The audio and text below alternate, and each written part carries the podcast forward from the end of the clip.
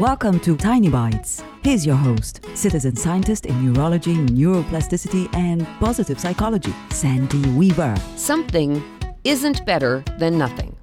Let me say that again. Something is not better than nothing. Okay, if we're talking about material objects or money, something can be better than nothing. If we're talking about relationships, though, it is always better to have the relationship you want and need instead of a relationship that doesn't suit you in every possible way. It doesn't mean you're with a bad person or you are a bad person for wanting more.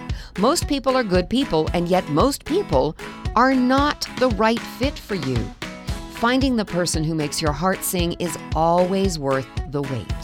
Why settle for someone who makes your heart mutter when you can and will find one who makes it sing?